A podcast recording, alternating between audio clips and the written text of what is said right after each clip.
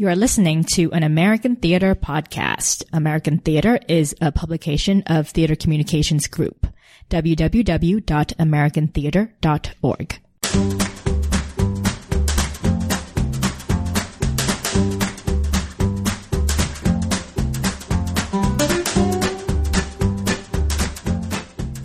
Hey, it's Diep Tran.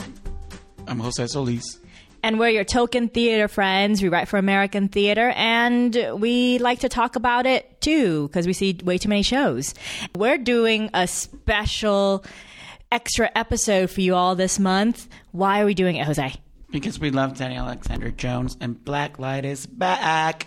Yes! If you've been following us from the beginning, and if you haven't, shame on you. Daniel Alexander Jones was the second interview to the Token Theater Friends ever did together and he was fabulous and he told us all about his alter ego Jomama Jones and the show that they're doing together called Blacklight.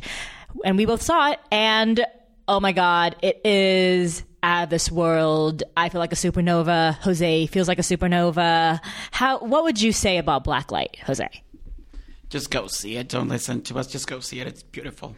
And before you go see it, maybe listen to this interview that we did with Daniel. Enjoy.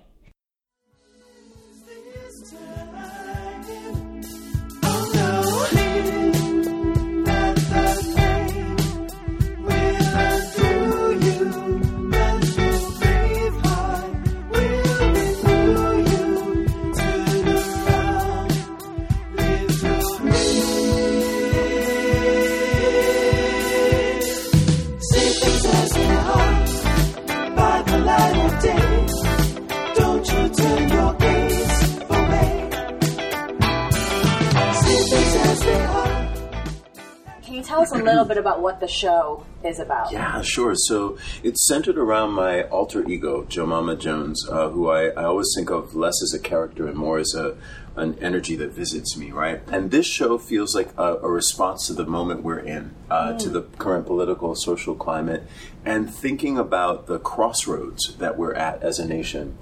And so I let Jomama respond to that idea. Mm-hmm. So we wrote a bunch of new songs. We took some of our favorite songs uh, from our records, and I pulled together this extraordinary band yeah, and it's a lot of fun. I think you know, even though it goes deep, you know, I think it, it invites you to have fun too. You know, like each song yeah. reminded me of another artist that I love, Great. and I'm really curious about what your process is in both paying tribute to artists that you clearly love so much, but also crafting, you know, new music yes. that's all your own. I love that question.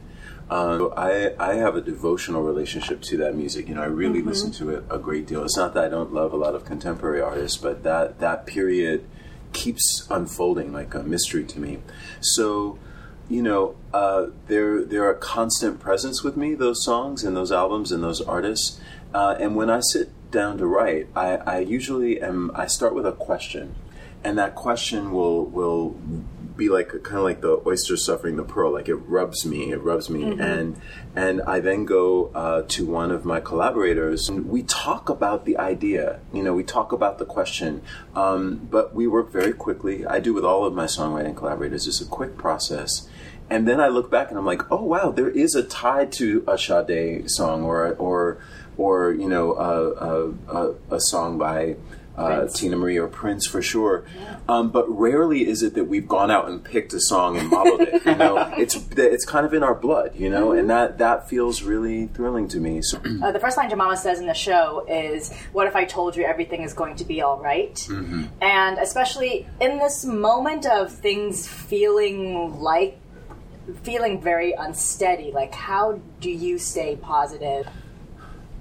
For me, it is it is one hundred percent that I come from the lineage of artists and activists and family members that I do. That I look back and I see that they faced equally, if not more, sobering times, and it's overwhelming right now. And I mm-hmm. think, especially for those of us who who you know felt in the shift toward the Obama administration a certain kind of, of movement away from a, a particular kind of, of right wing ideology it's been a really harsh awakening to to have that restored and be so aggressively uh, central to our experience in the nation right now. Okay, so Jomama Jones does 13 costume changes in Okay. Blacklight. so, what is the key to a really fast costume change?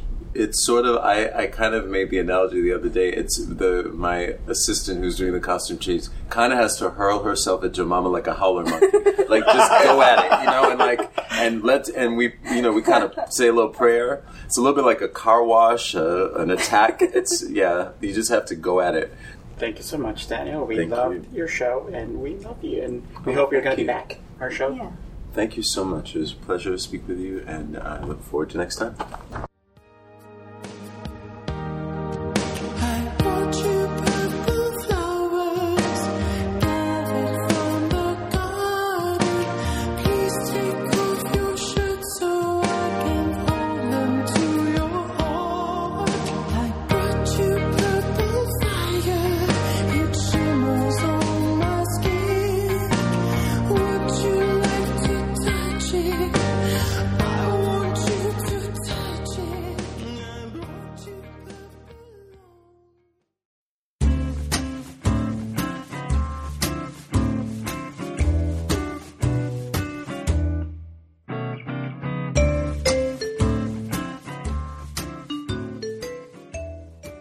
So, I mean, that was like all the way back. What was it? Like February, right?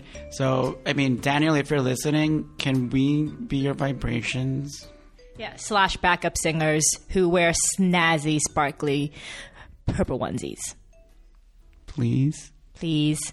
If you enjoyed this interview, you can subscribe to Token Theater Friends on iTunes and wherever you get your podcast, or you can watch this interview that we did with Daniel on our YouTube channel, Token Theater Friends. Blacklight is playing at the Greenwich House Theater until December 11th. December, no. Wow! New Year's with. New Year's. Oh my God. What? Okay. Um, so Blacklight is playing downtown at the Greenwich House Theater off Broadway until December 31st. Do you know what that means, Jose? We have our New Year's Eve plans. We're gonna be we're gonna be feeling the vibrations on New Year's Eve. It's gonna be awesome. Go see Blacklight, subscribe to us, do all the things. Bye. Bye. That's so cool. Such a long run.